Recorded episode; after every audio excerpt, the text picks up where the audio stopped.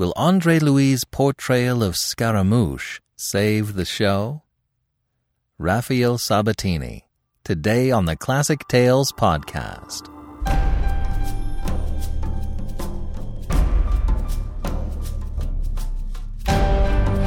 Welcome to the Classic Tales podcast. Thank you for listening.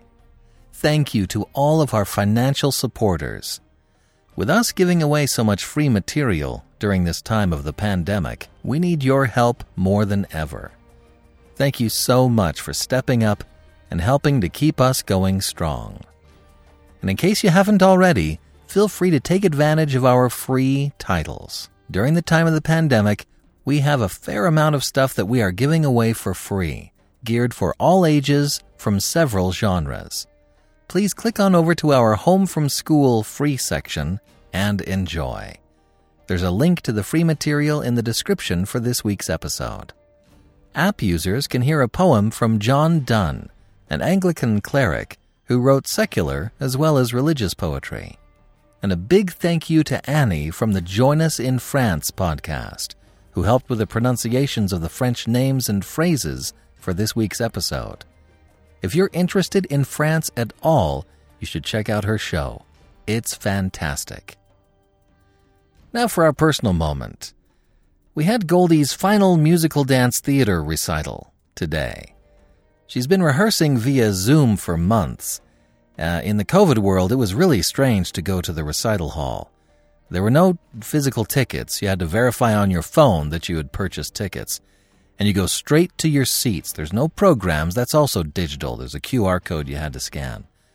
They only sold 50% of the seats, and so they grouped families together and socially distanced them from each other. So the house was only partially full. Not even all of the parents could go to it. Everybody was supposed to wear masks, of course.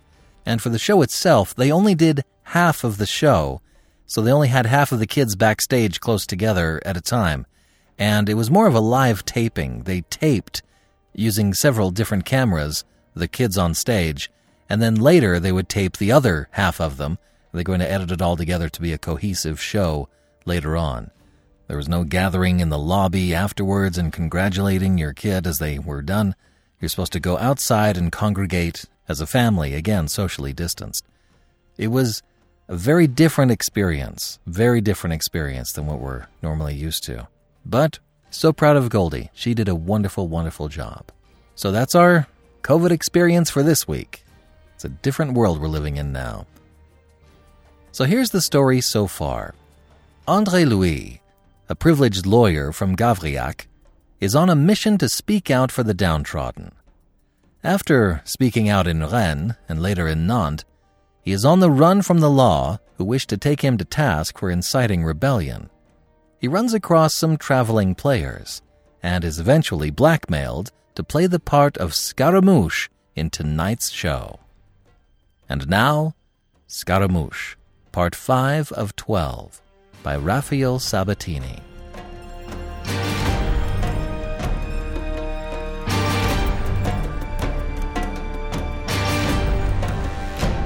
Chapter 5 Enter Scaramouche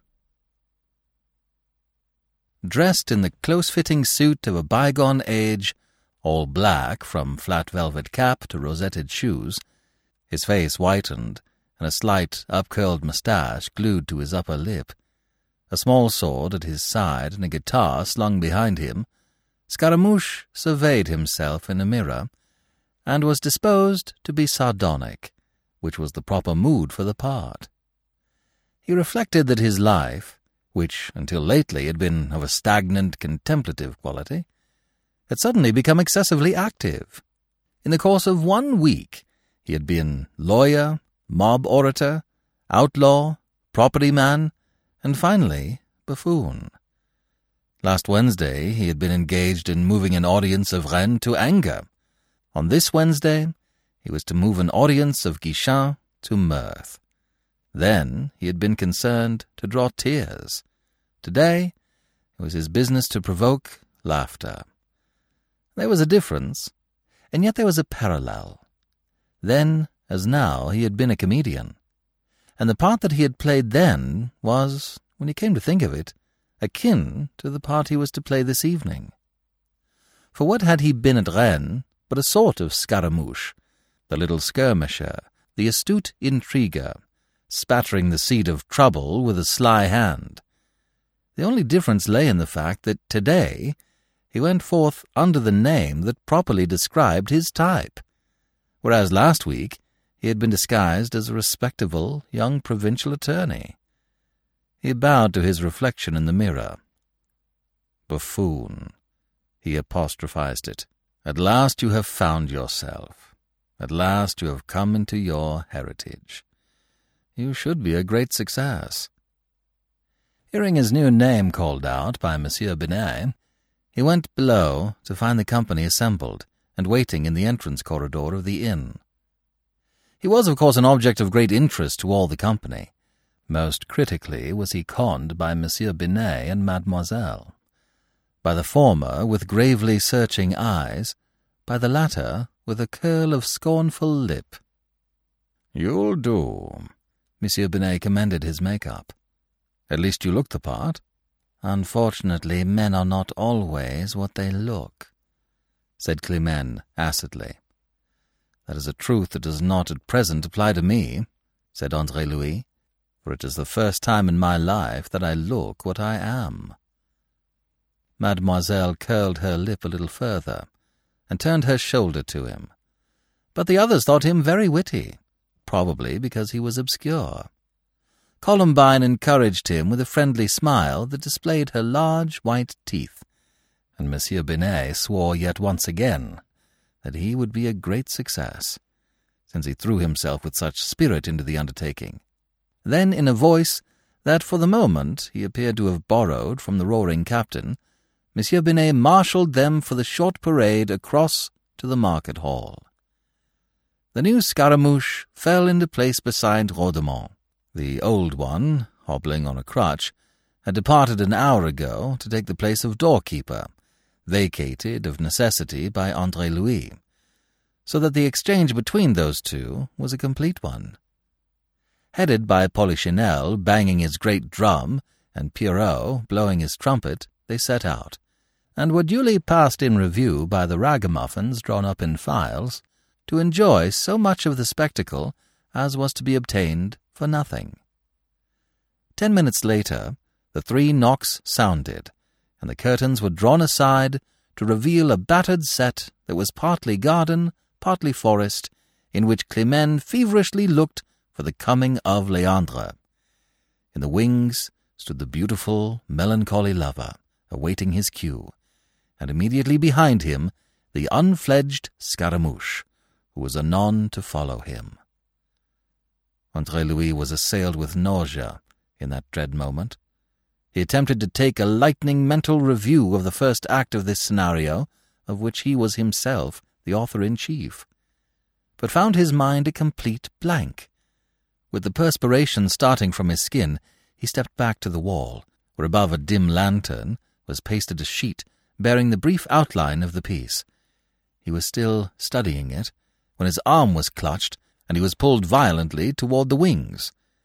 He had a glimpse of Pantaloon's grotesque face, its eyes blazing, and he caught a raucous growl.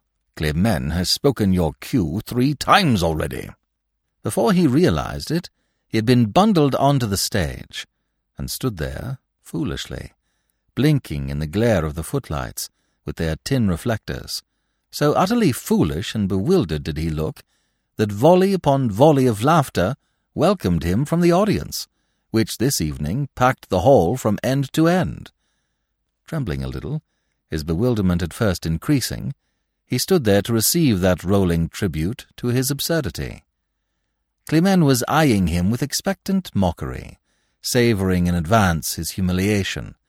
Leandre regarded him in consternation, whilst, behind the scenes, Monsieur Binet was dancing in fury. Name of a name, he groaned to the rather scared members of the company assembled there. What will happen when they discover that he isn't acting? But they never did discover it. Scaramouche's bewildered paralysis lasted but a few seconds.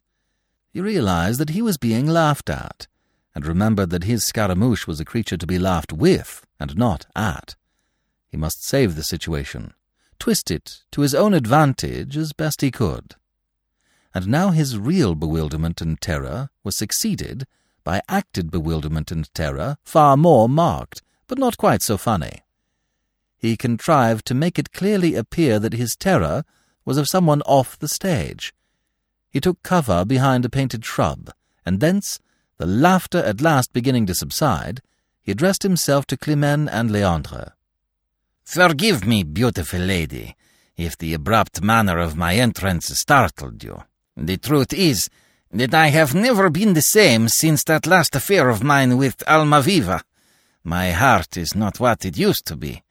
Down there at the end of the lane, I came face to face with an elderly gentleman, carrying a heavy cudgel, and the horrible thought entered my mind that it might be your father, and that our little stratagem to get you safely married might already have been betrayed to him. I think it was the cudgel put such a notion in my head. Not that I am afraid. I am not really afraid of anything. But I could not help reflecting that if it should really have been your father, and he had broken my head with his cudgel, your hopes would have perished with me. For without me, what should you have done, my poor children? A ripple of laughter from the audience had been steadily enheartening him and helping him to recover his natural impudence. It was clear they found him comical. They were to find him far more comical than ever he had intended, and this was largely due to a fortuitous circumstance upon which he had insufficiently reckoned. The fear of recognition by someone from Gavrillac or Rennes had been strong upon him. His face was sufficiently made up to baffle recognition, but there remained his voice. To dissemble this, he had availed himself of the fact that Figaro was a Spaniard. He had known a Spaniard at Louis le Grand who spoke a fluent but most extraordinary French, with a grotesque excess of sibilant sounds. It was an accent that he had often imitated, as youths will imitate characteristics that excite their mirth. Opportunely, he had bethought him of that Spanish student, and it was upon his speech that tonight he modelled his own. The audience of Guichen found it as laughable on his lips as he and his fellows had found it formerly on the lips of that derided Spaniard. Meanwhile, behind the scenes, Binet, listening to that glib impromptu, of which the scenario gave no indication, had recovered from his fears. Dieu de Dieu, he whispered, grinning. Did he do it then on purpose? It seemed to him impossible that a man who had been so terror-stricken as he had fancied Andre Louis, could have recovered his wits so quickly and completely. Yet the doubt remained. To resolve it after the curtain had fallen upon the first act, that had gone with a verve unrivalled until this hour in the annals of the company, borne almost entirely upon the slim shoulders of the new Scaramouche, Monsieur Binet bluntly questioned him. They were standing in the space that did duty as green room, the company all assembled there, showering congratulations upon their new recruit. Scaramouche, a little exalted at the moment by his success, however trivial he might consider it tomorrow, took then a full revenge upon Climene for the malicious satisfaction with which she had regarded his momentary blank terror. I do not wonder that you ask, said he. Faith, I should have warned you that I intended to do my best from the start to put the audience in a good humour with me. Mademoiselle very nearly ruined everything by refusing to reflect any of my terror. She was not even startled. Another time, mademoiselle, I shall give you full warning of my every intention. She crimsoned under her grease paint. But before she could find an answer of sufficient venom, her father was rating her soundly for her stupidity. The more soundly because himself he had been deceived by Scaramouche's supreme acting. Scaramouche's success in the first act was more than confirmed as the performance proceeded. Completely master of himself by now, and stimulated as only success can stimulate, he warmed to his work. Impudent, alert, sly, graceful, he incarnated the very ideal of Scaramouche, and he helped out his own native wit by many a remembered line from Beaumarchais, thereby persuading the better informed among the audience that here indeed was something of the real Figaro, and bringing them, as it were, into touch with the great world of the capital. When at last the curtain fell for the last time, it was Scaramouche who shared with Climene the honours of the evening, his name that was coupled with hers in the calls that summoned them before the curtains.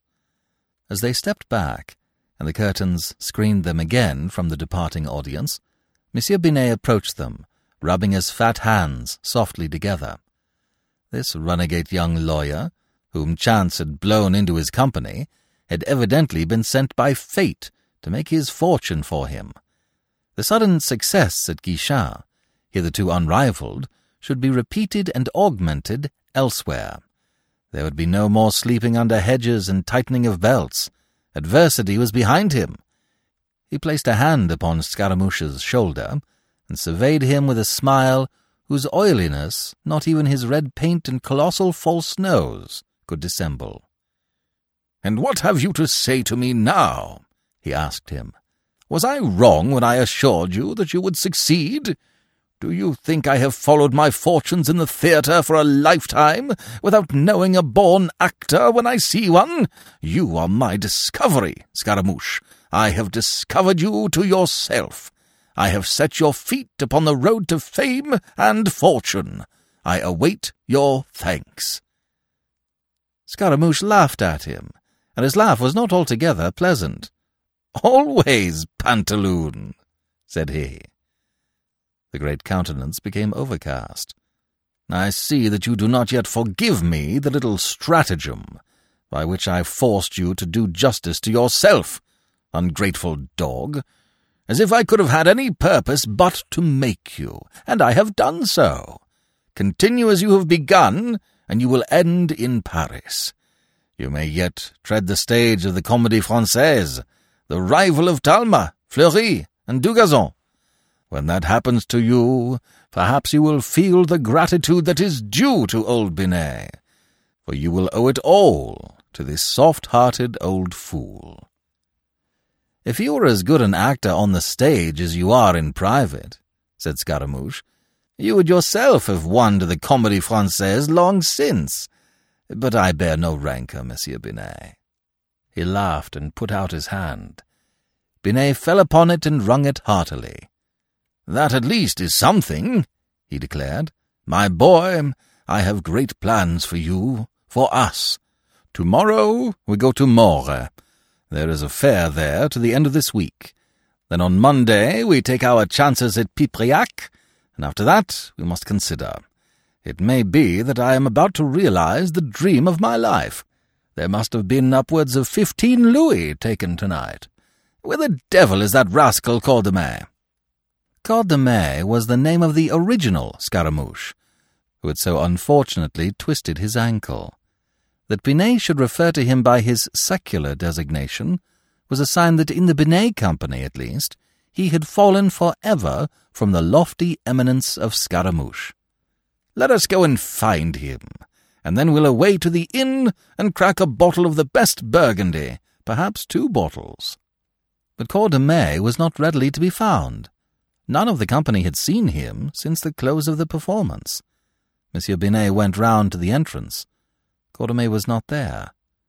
At first he was annoyed. Then, as he continued in vain to bawl the fellow's name, he began to grow uneasy. Lastly, when Polichinelle, who was with them, discovered Cordemais' crutch standing discarded behind the door, Monsieur Binet became alarmed. A dreadful suspicion entered his mind. He grew visibly pale under his paint. But this evening he couldn't walk without the crutch, he exclaimed. How then does he come to leave it there and take himself off? Perhaps he has gone on to the inn, suggested someone. But he couldn't walk without his crutch, Monsieur Binet insisted. Nevertheless, since clearly he was not anywhere about the market hall, to the inn they all trooped, and deafened the landlady with their inquiries. Oh, yes, Monsieur Cordemais came in some time ago. Where is he now? He went away again at once.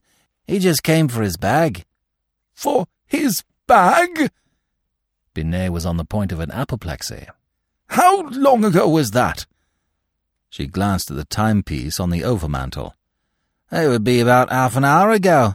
It was a few minutes before the Rennes diligence passed through. The Rennes diligence? Monsieur Binet was almost inarticulate. Could he... could he walk? He asked, on a note of terrible anxiety. Walk? He ran like a hare when he left the inn. I thought myself that his agility was suspicious, seeing how lame he had been since he fell downstairs yesterday. Is anything wrong? Monsieur Binet had collapsed into a chair. He took his head in his hands and groaned. The scoundrel was shamming all the time, exclaimed Climene. His fall downstairs was a trick. He was playing for this. He has swindled us. Fifteen louis at least, perhaps sixteen, said Monsieur Binet. Oh, the heartless blackguard! To swindle me, who have been as a father to him, and to swindle me in such a moment! From the ranks of the silent, awe-stricken company, each member of which was wondering by how much of the loss his own meagre pay would be mulcted, there came a splutter of laughter. Monsieur Binet glared with blood-injected eyes. Who laughs? he roared. What heartless wretch has the audacity to laugh at my misfortune? Andre Louis, still in the sable glories of Scaramouche, stood forward. He was laughing still. It is you, is it? You may laugh on another note, my friend, if I choose a way to recoup myself that I know of. Dullard! Scaramouche scorned him. Rabbit-brained elephant! What if Cordemais has gone with fifteen louis? Hasn't he left you something worth twenty times as much? Monsieur Binet gaped, uncomprehending. You are between two wines, I think. You've been drinking, he concluded. So I have, at the Fountain of Thalia. Oh, don't you see? Don't you see the treasure that Cordemais has left behind him? What has he left? a unique idea for the groundwork of a scenario. It unfolds itself all before me. I'll borrow part of the title from Molière. We'll call it Les Fourberies de Scaramouche. And if we don't leave the audiences of Maure and Pipriac with sides aching from laughter, I'll play the dullard pantaloon in future. Polichinelle smacked fist into palm. Superb, he said fiercely to cull fortune from misfortune, to turn loss into profit. That is to have genius. Scaramouche made a leg. Polichinelle, you are a fellow after my own heart. I love a man who can discern my merit. If Pantaloon had half your wit, we should have Burgundy tonight in spite of the flight of Cordemais. Burgundy! roared Monsieur Binet, and before he could get farther, Harlequin had clapped his hands together. That is the spirit, Monsieur Binet. You heard him, landlady. He called for Burgundy. I called for nothing of the kind. But you heard him, dear madame. We all heard him. The others made chorus, whilst Scaramouche smiled at him and patted his shoulder. Up, man, a little courage. Did you not say that fortune awaits us? And have we not now the wherewithal to constrain fortune? Burgundy, then, to to toast les fourberies de Scaramouche. And Monsieur Binet, who was not blind to the force of the idea, yielded, took courage, and got drunk with the rest. Chapter 6 Climene Diligent search among the many scenarios of the improvisers which have survived their day has failed to bring to light the scenario of Les Fourberies de Scaramouche, upon which we are told the fortunes of the Binet troupe came to be soundly established. They played it for the first time at Maure in the following week, with Andre Louis, who was known by now as Scaramouche to all the company, and to the public alike, in the title role. If he had acquitted himself well as Figaro Scaramouche, he excelled himself in the new piece, the scenario of which would appear to be very much the better of the two. After Maure came Pipriac, where four performances were given, two of each of the scenarios that now formed the backbone of the Binet repertoire. In both, Scaramouche, who was beginning to find himself, materially improved his performances.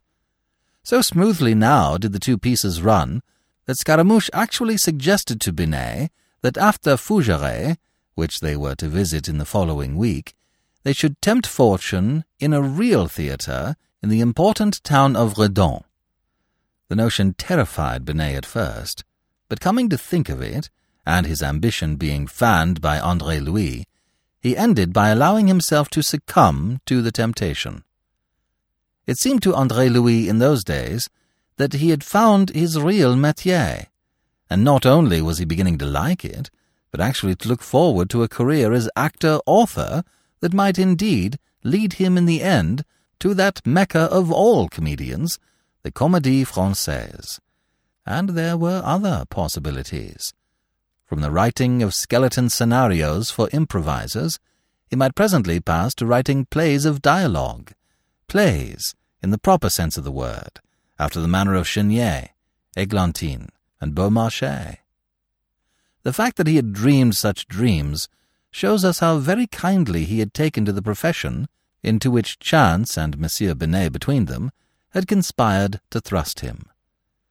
That he had real talent both as author and as actor, I do not doubt, and I am persuaded that, had things fallen out differently, he would have won for himself a lasting place among French dramatists, and thus fully have realized that dream of his. Now, dream though it was, he did not neglect the practical side of it. You realize, he told Monsieur Binet, that I have it in my power to make your fortune for you. He and Binet were sitting alone together in the parlour of the inn at Pipriac, drinking a very excellent bottle of Volnay, it was on the night after the fourth and last performance there of Les Fourberies. The business at Pipriac had been as excellent as in Maure and Guichen. You will have gathered this from the fact that they drank Volnay. I will concede it, my dear Scaramouche, so that I may hear the sequel. I am disposed to exercise this power if the inducement is sufficient. You will realize that for fifteen livres a month a man does not sell such exceptional gifts as mine. There is an alternative, said Monsieur Binet darkly. There is no alternative. Don't be a fool, Binet. Binet sat up as if he had been prodded. Members of his company did not take this tone of direct rebuke with him. Anyway, I make you a present of it, Scaramouche pursued, airily. Exercise it, if you please. Step outside and inform the police that they can lay hands on one Andre Louis Moreau. But that will be the end of your fine dreams of going to Redon, and for the first time in your life playing in a real theatre. Without me, you can't do it, and you know it. And I am not going to Redon or anywhere else. In fact, I am not even going to Fougeray until we have an equitable arrangement. But what heat! complained Binet. And all for what? Why must you assume that I have the soul of a usurer? When our little arrangement was made, I had no idea, how could I, that you would prove as valuable to me as you are. You had but to remind me, my dear Scaramouche. I am a just man, and from today you shall have thirty livres a month. See, I double it at once. I am a generous man. But you are not ambitious. Now listen to me a moment.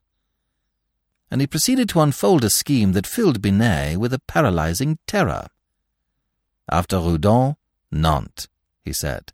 Nantes and the Théâtre Feydeau. Monsieur Binet choked in the act of drinking. The Théâtre Feydeau was a sort of provincial comédie française, the great Fleury had played there to an audience as critical as any in France. The very thought of Redon, cherished as it had come to be by Monsieur Binet, gave him at moments a cramp in the stomach, so dangerously ambitious did it seem to him. And Redon was a puppet show, by comparison with Nantes.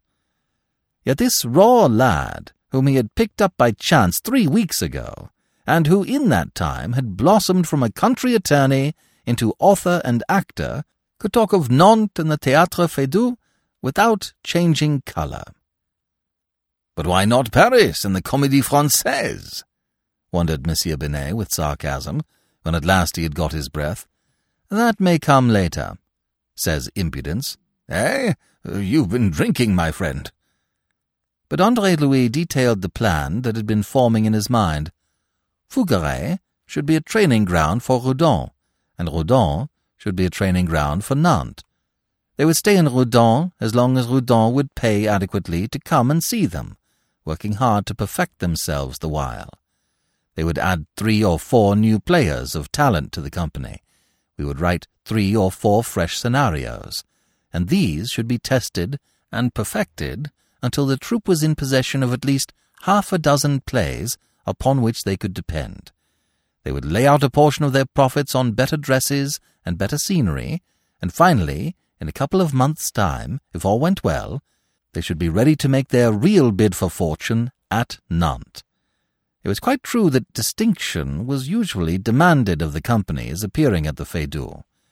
But on the other hand, Nantes had not seen a troupe of improvisers for a generation and longer. They would be supplying a novelty to which all Nantes should flock, provided that the work were really well done, and Scaramouche undertook, pledged himself, that if matters were left in his own hands, his projected revival of the Commedia dell'arte, in all its glories, would exceed whatever expectations the public of Nantes might bring to the theatre. We'll talk of Paris after Nantes, he finished, supremely matter of fact, just as we will definitely decide on Nantes after Redon. The persuasiveness that could sway a mob ended by sweeping Monsieur Binet off his feet. The prospect which Scaramouche unfolded, if terrifying, was also intoxicating. And as Scaramouche delivered a crushing answer to each weakening objection, in a measure as it was advanced, Binet ended by promising to think the matter over. Redon will point the way, said Andre Louis, and I don't doubt which way Redon will point. Thus the great adventure of Redon dwindled to insignificance. Instead of a terrifying undertaking in itself, it became merely a rehearsal for something greater. In his momentary exultation, Binet proposed another bottle of Volnay. Scaramouche waited until the cork was drawn before he continued. The thing remains possible, said he then, holding his glass to the light, and speaking casually, as long as I am with you. Agreed, my dear Scaramouche, agreed. Our chance meeting was a fortunate thing for both of us. For both of us, said Scaramouche with stress. That is as I would have it, so that I do not think you will surrender me just yet to the police. As if I could think of such a thing. My dear Scaramouche, you amuse yourself. I beg that you will never, never allude to that little joke of mine again. It is forgotten, said Andre Louis. And now for the remainder of my proposal. If I am to become the architect of your fortunes, if I am to build them as I have planned them, I must also, and in the same degree, become the architect of my own. In the same degree? Monsieur Binet frowned. In the same degree. From today, if you please, we will conduct the affairs of this company in a proper manner and we will keep account books. I am an artist, said Monsieur Binet with pride. I am not a merchant. There is a business side to your art, and that shall be conducted in the business manner. I have thought it all out for you. You shall not be troubled with details that might hinder the due exercise of your art. All that you have to do is to say yes or no to my proposal. Ah? And the proposal? is that you constitute me your partner, with an equal share in the profits of your company. Pantaloon's great countenance grew pale. His little eyes widened to their fullest extent as he conned the face of his companion. Then he exploded. You are mad, of course, to make me a proposal so monstrous. It has its injustices, I admit, but I have provided for them. It would not, for instance, be fair that in addition to all that I am proposing to do for you, I should also play Scaramouche and write your scenarios without any reward outside of the half profit which would come to me as a partner. Thus, before the profits come to be divided, there is a salary to be paid me as an actor, and a small sum for each scenario with which I provide the company. That is a matter for mutual agreement. Similarly, you shall be paid a salary as pantaloon. After these expenses are cleared up, as well as all the other salaries and disbursements, the residue is the profit to be divided equally between us. It was not, as you can imagine, a proposal that Monsieur Binet would swallow at a draught. He began with a point-blank refusal to consider it. In that case, my friend, said Scaramouche, we part company at once. Tomorrow I shall bid you a reluctant farewell. Binet fell to raging. He spoke of ingratitude in feeling terms. He even permitted himself another sly allusion to that little jest of his concerning the police, which he had promised never again to mention. As to that, you may do as you please. Play the informer by all means. But consider that you will just as definitely be deprived of my services, and that without me you are nothing, as you were before I joined your company. Monsieur Binet did not care what the consequences might be. A fig for the consequences! He would teach this impudent young country attorney that Monsieur Binet was not the man to be imposed upon. Scaramouche rose. Very well, said he, between indifference and resignation. As you wish. But before you act, sleep on the matter. In the cold light of morning, you may see our two proposals in their proper proportions. Mine spells fortune for both of us. Yours spells ruin for both of us. Good night, Monsieur Binet. Heaven help you to a wise decision. The decision to which Monsieur Binet finally came was, naturally, the only one possible in the face of so firm a resolve as that of André Louis, who held the trumps. Of course, there were further discussions, before all was settled, and Monsieur Binet was brought to an agreement only after an infinity of haggling, surprising in one who was an artist and not a man of business. One or two concessions were made by André Louis. He consented, for instance, to waive his claim to be paid for scenarios, and he also consented that Monsieur Binet should appoint himself a salary that was out of all proportion to his deserts. Thus, in the end, the matter was settled, and the announcement duly made to the assembled company. There were, of course, jealousies and resentments, but these were not deep seated, and they were readily swallowed when it was discovered that under the new arrangement the lot of the entire company was to be materially improved from the point of view of salaries. This was a matter that had met with considerable opposition from Monsieur Binet, but the irresistible Scaramouche swept away all objections. If we are to play at the Feydeau, you want a company of self-respecting comedians, and not a pack of cringing starvelings. The better we pay them in reason, the more they will earn for us. Thus was conquered the company's resentment of this too swift promotion of its latest recruit. Cheerfully now, with one exception, they accepted the dominance of Scaramouche, a dominance soon to be so firmly established that Monsieur Binet himself came under it. The one exception was Climene. Her failure to bring to heel this interesting young stranger, who had almost literally dropped into their midst that morning outside Guichen, had begotten in her a malice which his persistent ignoring of her had been steadily inflaming. She had remonstrated with her father when the new partnership was first formed, she had lost her temper with him, and called him a fool, whereupon Monsieur Binet, in Pantaloon's best manner, had lost his temper in his turn and boxed her ears. She piled it up to the account of Scaramouche, and spied her opportunity to pay off some of that ever-increasing score. But opportunities were few. Scaramouche was too occupied just then. During the week of preparation at Fougeray, he was hardly seen save at the performances, whilst, when once they were at Redon, he came and went like the wind between the theatre and the inn. The Redon experiment had justified itself from the first. Stimulated and encouraged by this, Andre Louis worked day and night during the month that they spent in that busy little town.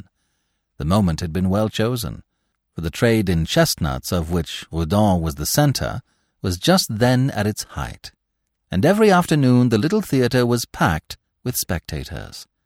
The fame of the troupe had gone forth, borne by the chestnut growers of the district, who were bringing their wares to Redon market, and the audiences were made up of people from the surrounding country and from neighboring villages as far out as Allaire, Saint-Pirailleux, and Saint-Nicolas.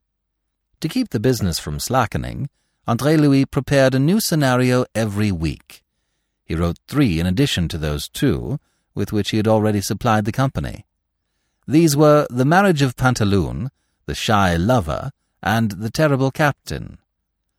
Of these the last was the greatest success. It was based upon the Miles Gloriosus of Plautus, with great opportunities for Rhodomont, and a good part for Scaramouche as the roaring captain's sly lieutenant. Its success was largely due to the fact that André Louis amplified the scenario to the extent of indicating very fully in places the lines which the dialogue should follow, whilst here and there he had gone so far as to supply some of the actual dialogue to be spoken, without, however, making it obligatory upon the actors to keep to the letter of it. And meanwhile, as the business prospered, he became busy with tailors, improving the wardrobe of the company, which was sorely in need of improvement. He ran to earth a couple of needy artists, lured them into the company to play small parts, apothecaries and notaries, and set them to beguile their leisure in painting new scenery, so as to be ready for what he called the conquest of Nantes, which was to come in the new year. Never in his life had he worked so hard. Never in his life had he worked at all by comparison with his activities now. His fund of energy and enthusiasm was inexhaustible, like that of his good humour. He came and went, acted, wrote, conceived, directed, planned, and executed. What time Monsieur Binet took his ease at last in comparative affluence, drank Burgundy every night, ate white bread and other delicacies, and began to congratulate himself upon his astuteness in having made this industrious, tireless fellow his partner. Having discovered how idle had been his fears of performing at Redon, he had now begun to dismiss the terrors with which the notion of Nantes had haunted him. And his happiness was reflected throughout the ranks of his company, with the single exception always of Climene. She had ceased to sneer at Scaramouche, having realized at last that her sneers left him untouched and recoiled upon herself. Thus her almost indefinable resentment of him was increased by being stifled, until at all costs an outlet for it must be found. One day she threw herself in his way as he was leaving the theatre after the performance. The others had already gone, and she had returned upon pretence of having forgotten something. Will you tell me what I have done to you? she asked him point blank. Done to me, mademoiselle? He did not understand. She made a gesture of impatience. Why do you hate me? Hate you, mademoiselle? I do not hate anybody. It is the most stupid of all the emotions. I have never hated, not even my enemies. What Christian resignation. As for hating you, of all people, why, I consider you adorable. I envy Leandre every day of my life. I have seriously thought of setting him to play Scaramouche and playing lovers myself. I don't think you would be a success, said she. That is the only consideration that restrains me. And yet, given the inspiration that is given Leandre, it is possible that I might be convincing. By what inspiration do you mean? the inspiration of playing to so adorable a Climene. Her lazy eyes were now alert to search that lean face of his. You are laughing at me, said she, and swept past him into the theatre on her pretended quest. There was nothing to be done with such a fellow. He was utterly without feeling. He was not a man at all. Yet when she came forth again at the end of some five minutes, she found him still lingering at the door. Not gone yet? she asked him superciliously. I was waiting for you, mademoiselle. You will be walking to the inn, if I might escort you. But what gallantry, what condescension! Perhaps you would prefer that I do not? How could I prefer that, Monsieur Scaramouche? Besides, we are both going the same way, and the streets are common to all. It is that I am overwhelmed by the unusual honor. He looked into her piquant little face, and noted how obscured it was by its cloud of dignity. He laughed. Perhaps I feared that the honor was not sought. Ah, now I understand, she cried. It is for me to seek these honors. I am to woo a man before he will pay me the homage of civility. It must be so, since you, who clearly know everything, have said so. It remains for me to beg your pardon for my ignorance. It amuses you to be cruel, said Scaramouche. No matter. Shall we walk? They set out together, stepping briskly to warm their blood against the wintry evening air. A while they went in silence, yet each furtively observing the other. And so you find me cruel? She challenged him at length, thereby betraying the fact that the accusation had struck home. He looked at her with a half smile. Will you deny it? You are the first man that ever accused me of that. I dare not suppose myself the first man to whom you have been cruel. That were an assumption too flattering to myself. I must prefer to think that the others suffered in silence. Mon Dieu, have you suffered? She was between seriousness and raillery. I place the confession as an offering on the altar of your vanity. I should never have suspected it. How could you? Am I not what your father calls a natural actor? I was an actor long before I became Scaramouche. Therefore I have laughed. I often do when I am hurt. When you were pleased to be disdainful, I acted disdain in my turn. You acted very well, said she, without reflecting. Of course. I am an excellent actor. And why this sudden change? In response to the change in you. You have grown weary of your part of cruel madam. A dull part, believe me, and unworthy of your talents. Were I a woman, and had I your loveliness and your grace, Climene, I should disdain to use them as weapons of offence. Loveliness and grace, she echoed, feigning amused surprise. But the vain baggage was mollified. When was it that you discovered this beauty and this grace, Monsieur Scaramouche? He looked at her a moment, considering the sprightly beauty of her, the adorable femininity that from the first had so irresistibly attracted him. One morning, when I beheld you rehearsing a love scene with Leandre. He caught the surprise that leapt to her eyes before she veiled them under drooping lids from his too questing gaze. Why, that was the first time you saw me. I had no earlier occasion to remark your charms. You ask me to believe too much, said she, but her tone was softer than he had ever known it yet. Then you'll refuse to believe me if I confess that it was this grace and beauty that determined my destiny that day by urging me to join your father's troupe. At that she became a little out of breath. There was no longer any question of finding an outlet for resentment. Resentment was all forgotten. But why? With what object? With the object of asking you one day to be my wife. She halted under the shock of that and swung round to face him.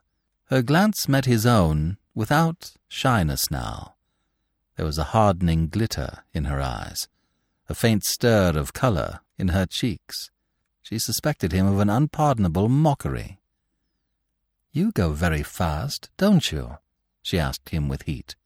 I do. Haven't you observed it? I am a man of sudden impulses. See what I have made of the Binet troupe in less than a couple of months. Another might have laboured for a year and not achieved the half of it. Shall I be slower in love than in work? Will it be reasonable to expect it? I have curbed and repressed myself, not to scare you by precipitancy, in that I have done violence to my feelings, and more than all in using the same cold aloofness with which you chose to treat me. I have waited, oh, so patiently, until you should tire of that mood of cruelty. You are an amazing man, said she quite colourlessly. I am, he agreed with her. It is only the conviction that I am not commonplace that has permitted me to hope as I have hoped. Mechanically, and as if by tacit consent, they resumed their walk. And I ask you to observe, he said, when you complain that I go very fast, that after all, I have so far asked you for nothing. How? quoth she, frowning. I have merely told you of my hopes. I am not so rash as to ask at once whether I may realize them. My faith, but that is prudent, said she tartly. Of course. It was his self-possession that exasperated her. For after that she walked the short remainder of the way in silence, and so for the moment the matter was left just there. But that night, after they had supped, and chanced that when Climene was about to retire, he and she were alone together in the room above stairs that her father kept exclusively for his company. The Binet troupe, you see, was rising in the world. As Climene now rose to withdraw for the night, Scaramouche rose with her to light her candle. Holding it in her left hand, she offered him her right, a long, tapering white hand, at the end of a softly rounded arm that was bare to the elbow. Good night, Scaramouche, she said, but so softly, so tenderly, that he caught his breath, and stood conning her, his dark eyes aglow. Thus a moment.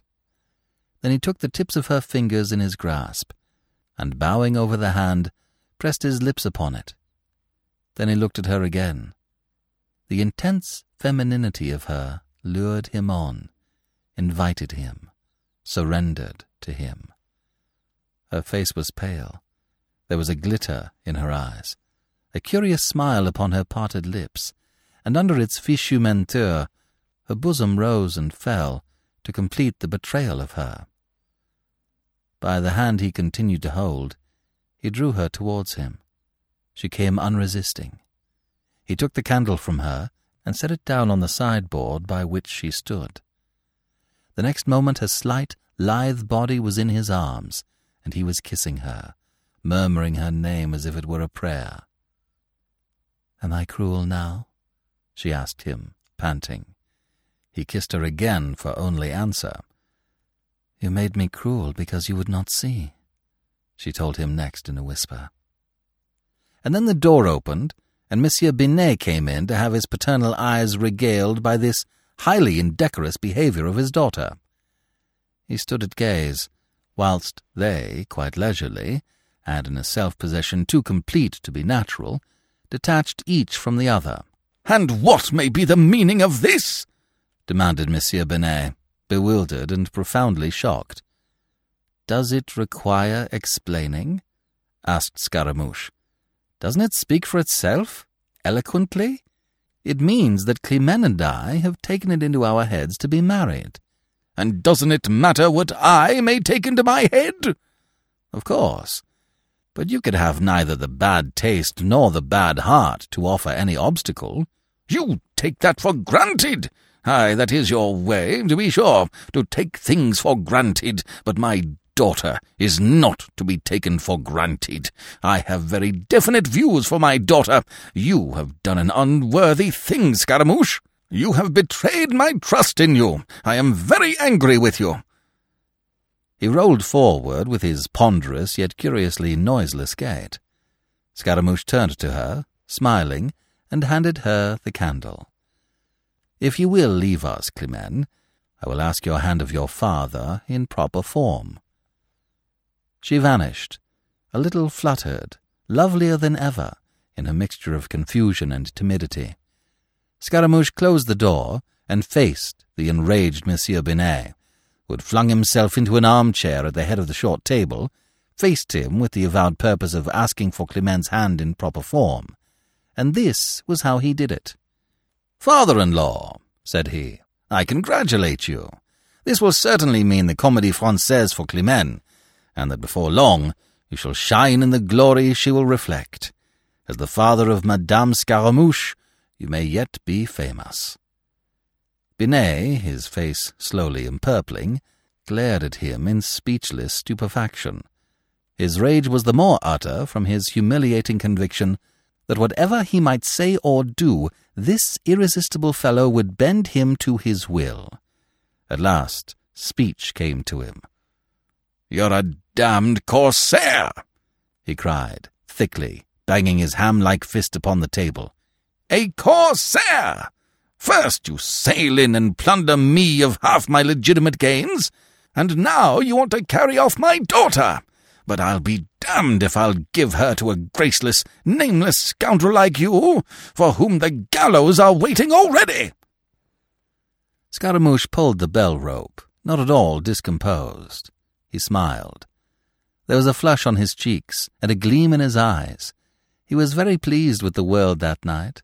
He really owed a great debt to Monsieur Lesdiguières. Binet, said he, forget for once that you are Pantaloon, and behave as a nice, amiable father-in-law should behave when he has secured a son-in-law of exceptionable merits. We are going to have a bottle of Burgundy at my expense, and it shall be the best bottle of Burgundy to be found at Redon. Compose yourself to do fitting honour to it. Excitations of the bile invariably impair the fine sensitiveness of the palate. Chapter 7 The Conquest of Nantes the Binet troupe opened in Nantes, as you may discover in surviving copies of the Courrier Nantais, on the Feast of the Purification with Les Fourberies de Scaramouche. But they did not come to Nantes as hitherto they had gone to little country villages and townships, unheralded, and depending entirely upon the parade of their entrance to attract attention to themselves. André Louis had borrowed from the business methods of the Comédie Française carrying matters with a high hand entirely in his own fashion, he had ordered at Redon the printing of playbills, and four days before the company's descent upon Nantes, these bills were pasted outside the Théâtre Feydeau and elsewhere about the town, and had attracted, being still sufficiently unusual announcements at the time, considerable attention. He had entrusted the matter to one of the company's latest recruits, an intelligent young man named Basque, sending him on ahead of the company for the purpose. You may see for yourself one of these playbills in the Carnavalet Museum. It details the players by their stage names only, with the exception of Monsieur Binet and his daughter, and leaving out of account that he who plays Trivelin in one piece appears as Tabarin in another. It makes the company appear to be at least half as numerous again as it really was. It announces that they will open with La Fourberie de Scaramouche, to be followed by five other plays, of which it gives the titles, and by others not named, which shall also be added, should the patronage to be received in the distinguished and enlightened city of Nantes encourage the Binet troupe to prolong its sojourn at the Théâtre Feydeau. It lays great stress upon the fact that this is a company of improvisers in the old Italian manner, the like of which has not been seen in France for half a century, and it exhorts the public of Nantes not to miss this opportunity of witnessing these distinguished mimes who are reviving for them the glories of the Comédie de l'Art. Their visit to Nantes, the announcement proceeds, is preliminary to their visit to Paris, where they intend to throw down the glove to the actors of the Comédie Française, and to show the world how superior is the art of the improviser to that of the actor who depends upon an author for what he shall say, and who consequently says always the same thing every time that he plays in the same piece. It is an audacious bill, and its audacity had scared Monsieur Binet out of the little sense left him by the Burgundy, which in these days he could afford to abuse. he had offered the most vehement opposition. Part of this Andre Louis had swept aside, part he had disregarded. I admit that it is audacious, said Scaramouche. But at your time of life you should have learnt that in this world nothing succeeds like audacity. I forbid it. I absolutely forbid it, Monsieur Binet insisted.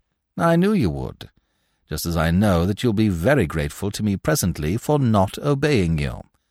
You're inviting a catastrophe. I am inviting fortune.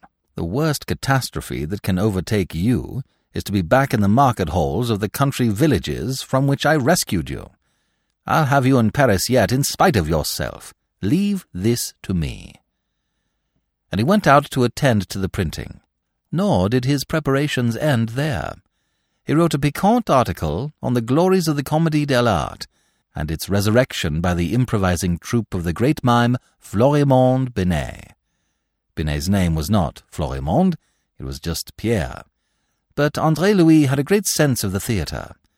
That article was an amplification of the stimulating matter contained in the playbills, and he persuaded Basque, who had relations in Nantes, to use all the influence he could command, and all the bribery they could afford, to get that article printed in the Courrier Nantais, a couple of days before the arrival of the Binet troupe.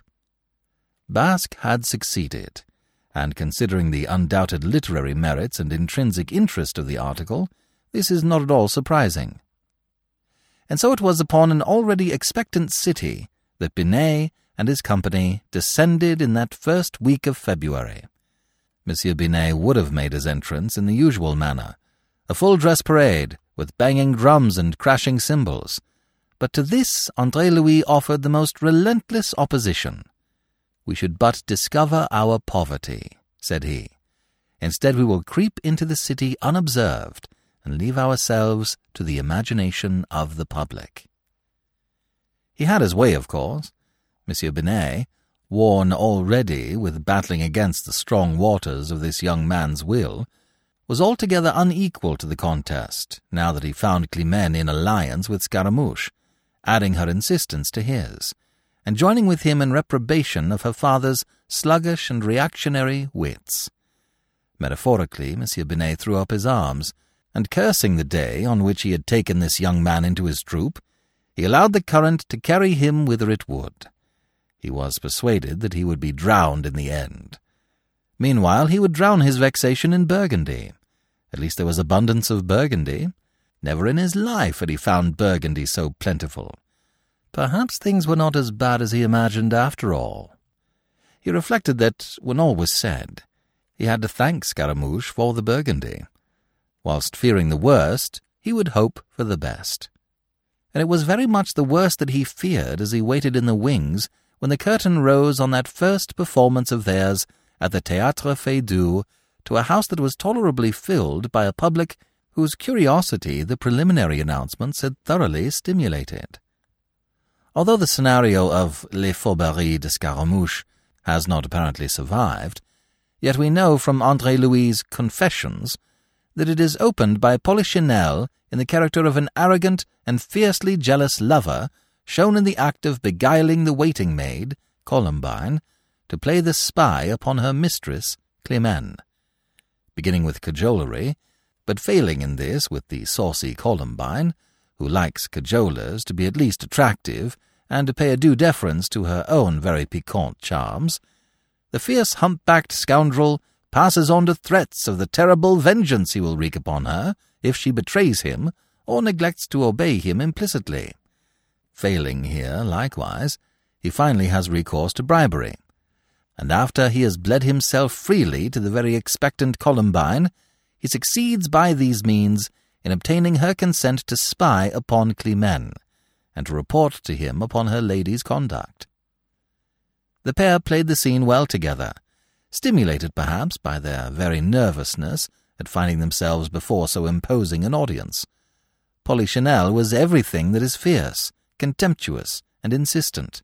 Columbine was the essence of pert indifference under his cajolery, saucily mocking under his threats, and finally sly in extorting the very maximum when it came to accepting a bribe. Laughter rippled through the audience and promised well, but Monsieur Binet, standing trembling in the wings, missed the great guffaws of the rustic spectators to whom they had played hitherto, and his fears steadily mounted. Then, scarcely has Polichinelle departed by the door, than Scaramouche bounds in through the window. It was an effective entrance, usually performed in a broad comic effect that set the people in a roar. Not so on this occasion. Meditating in bed that morning, Scaramouche had decided to present himself in a totally different aspect. He would cut out all the broad play, all the usual clowning which had delighted their past rude audiences, and he would obtain his effects by subtlety instead. He would present a slyly humorous rogue, restrained, and of a certain dignity, wearing the countenance of complete solemnity, speaking his lines dryly, as if unconscious of the humour with which he intended to invest them. Thus, though it might take the audience longer to understand and discover him, they would like him all the better in the end. True to that resolve, he now played his part as the friend and hired ally of the lovesick Leandre, on whose behalf he came for news of Climene, seizing the opportunity to further his own amour with Columbine and his designs upon the money-bags of Pantaloon. Also, he had taken certain liberties with the traditional costume of Scaramouche. He had caused the black doublet and breeches to be slashed with red, and the doublet to be cut more to a peak à la Henri Troisième. The conventional black velvet cap he had replaced by a conical hat, with a turned-up brim, and a tuft of feathers on the left, and he had discarded the guitar. Monsieur Binet listened desperately for the roar of laughter that usually greeted the entrance of Scaramouche, and his dismay increased when it did not come. And then he became conscious of something alarmingly unusual in Scaramouche's manner. The sibilant foreign accent was there, but none of the broad boisterousness their audiences had loved. He wrung his hands in despair. It is all over, he said. The fellow has ruined us. It serves me right for being a fool and allowing him to take control of everything. But he was profoundly mistaken. He began to have an inkling of this when presently himself he took the stage, and found the public attentive, remarked a grin of quiet appreciation on every upturned face. It was not, however, until the thunders of applause greeted the fall of the curtain on the first act that he felt quite sure they would be allowed to escape with their lives. Had the part of Pantaloon in Les Fourberies been other than that of a blundering, timid old idiot, Binet would have ruined it by his apprehensions.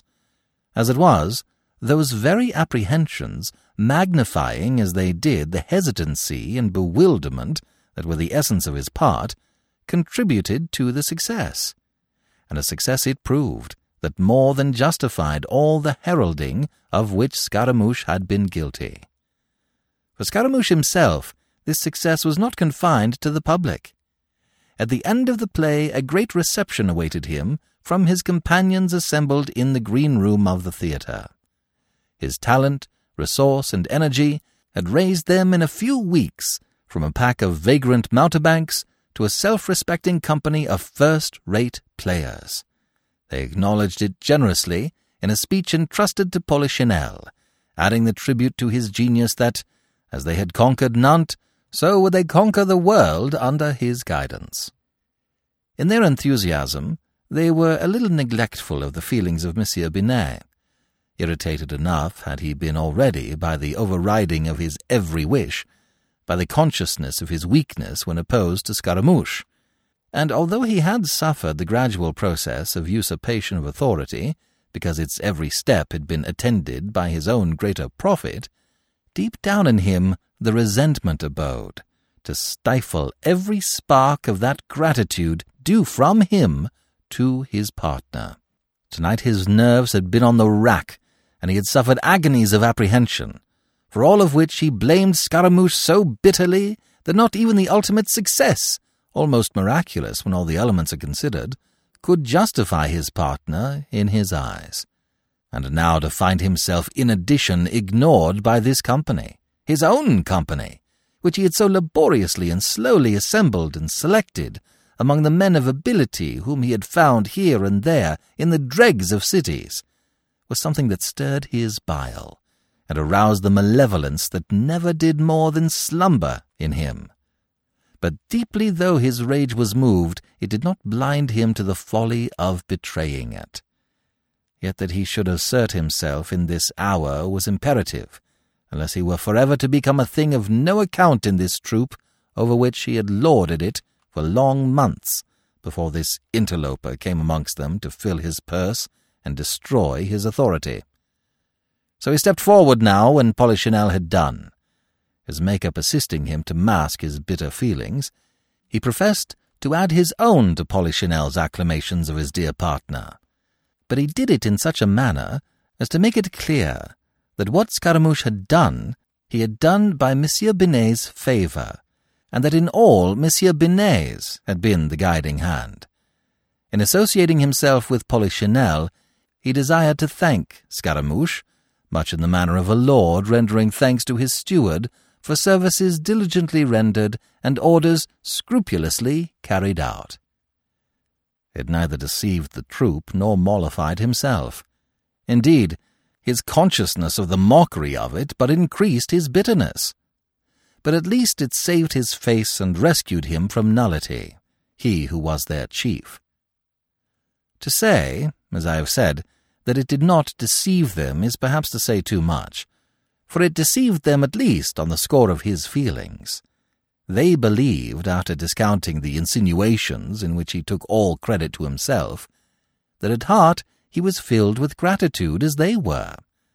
That belief was shared by Andre Louis himself, who, in his brief, grateful answer, was very generous to Monsieur Binet, more than endorsing the claims that Monsieur Binet had made and then followed from him the announcement that their success in Nantes was the sweeter to him because it rendered almost immediately attainable the dearest wish of his heart, which was to make Climene his wife.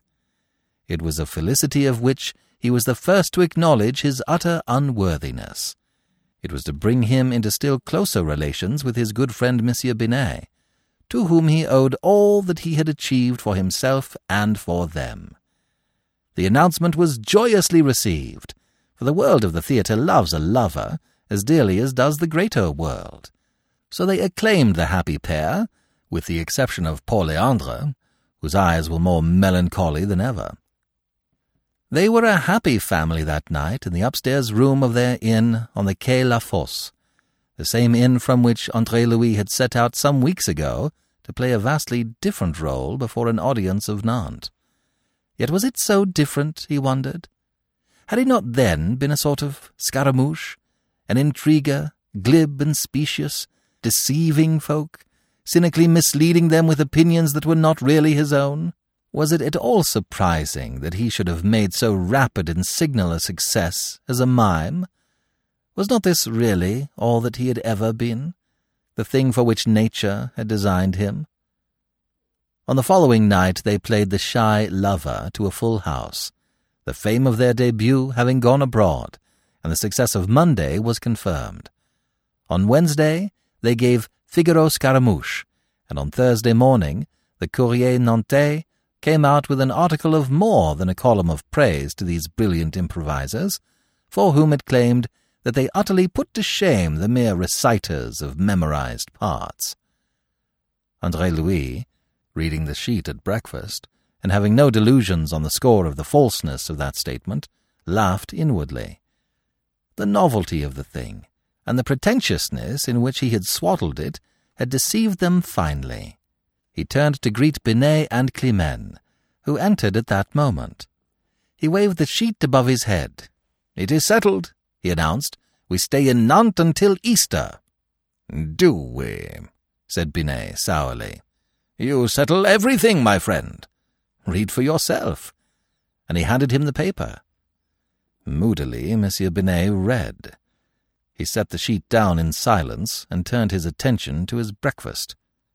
Was I justified or not? quoth Andre Louis, who found Monsieur Binet's behaviour a thought intriguing. In what? In coming to Nantes. If I had not thought so, we should not have come, said Binet, and he began to eat. Andre Louis dropped the subject, wondering. After breakfast, he and Climene sallied forth to take the air upon the quays. It was a day of brilliant sunshine, and less cold than it had lately been. Columbine tactlessly joined them as they were setting out, though in this respect matters were improved a little when Harlequin came running after them, and attached himself to Columbine. Andre Louis, stepping out ahead with Climene, spoke of the thing that was uppermost in his mind at the moment. Your father is behaving very oddly towards me, he said. It is almost as if he had suddenly become hostile. You imagine it, said she. My father is very grateful to you, as we all are. He is anything but grateful. He is infuriated against me, and I think I know the reason. Don't you? Can't you guess? I can't, indeed. If you were my daughter, Climene, which God be thanked you are not, I should feel aggrieved against the man who carried you away from me. Poor old Pantaloon. He called me a corsair when I told him that I intend to marry you. He was right. You are a bold robber, Scaramouche. It is in the character, said he. Your father believes in having his mimes play upon the stage the parts that suit their natural temperaments. Yes, you take everything you want, don't you? She looked up at him, half adoringly, half shyly. If it is possible, said he. I took his consent to our marriage by main force from him. I never waited for him to give it, when in fact he refused it. I just snatched it from him, and I'll defy him now to win it back from me. I think that is what he most resents. She laughed, and launched upon an animated answer, but he did not hear a word of it. Through the bustle of traffic on the quay, a cabriolet, the upper half of which was almost entirely made of glass, had approached them. It was drawn by two magnificent bay horses and driven by a superbly livened coachman. In the cabriolet alone sat a slight young girl, wrapped in a lynx fur pelisse, a lace of a delicate loveliness. She was leaning forward, her lips parted, her eyes devouring Scaramouche until they drew his gaze. When that happened, the shock of it brought him abruptly to a dumbfounded halt.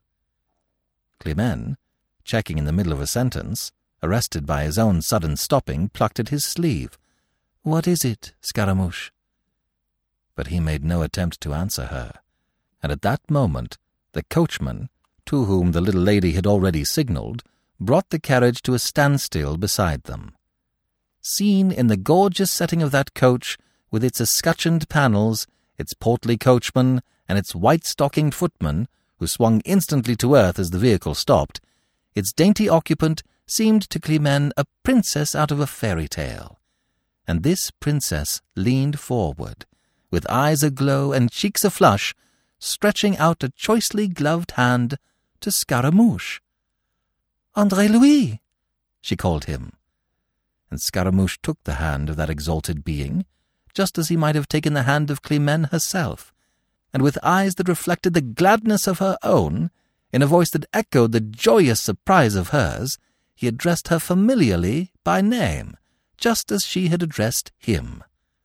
Aline.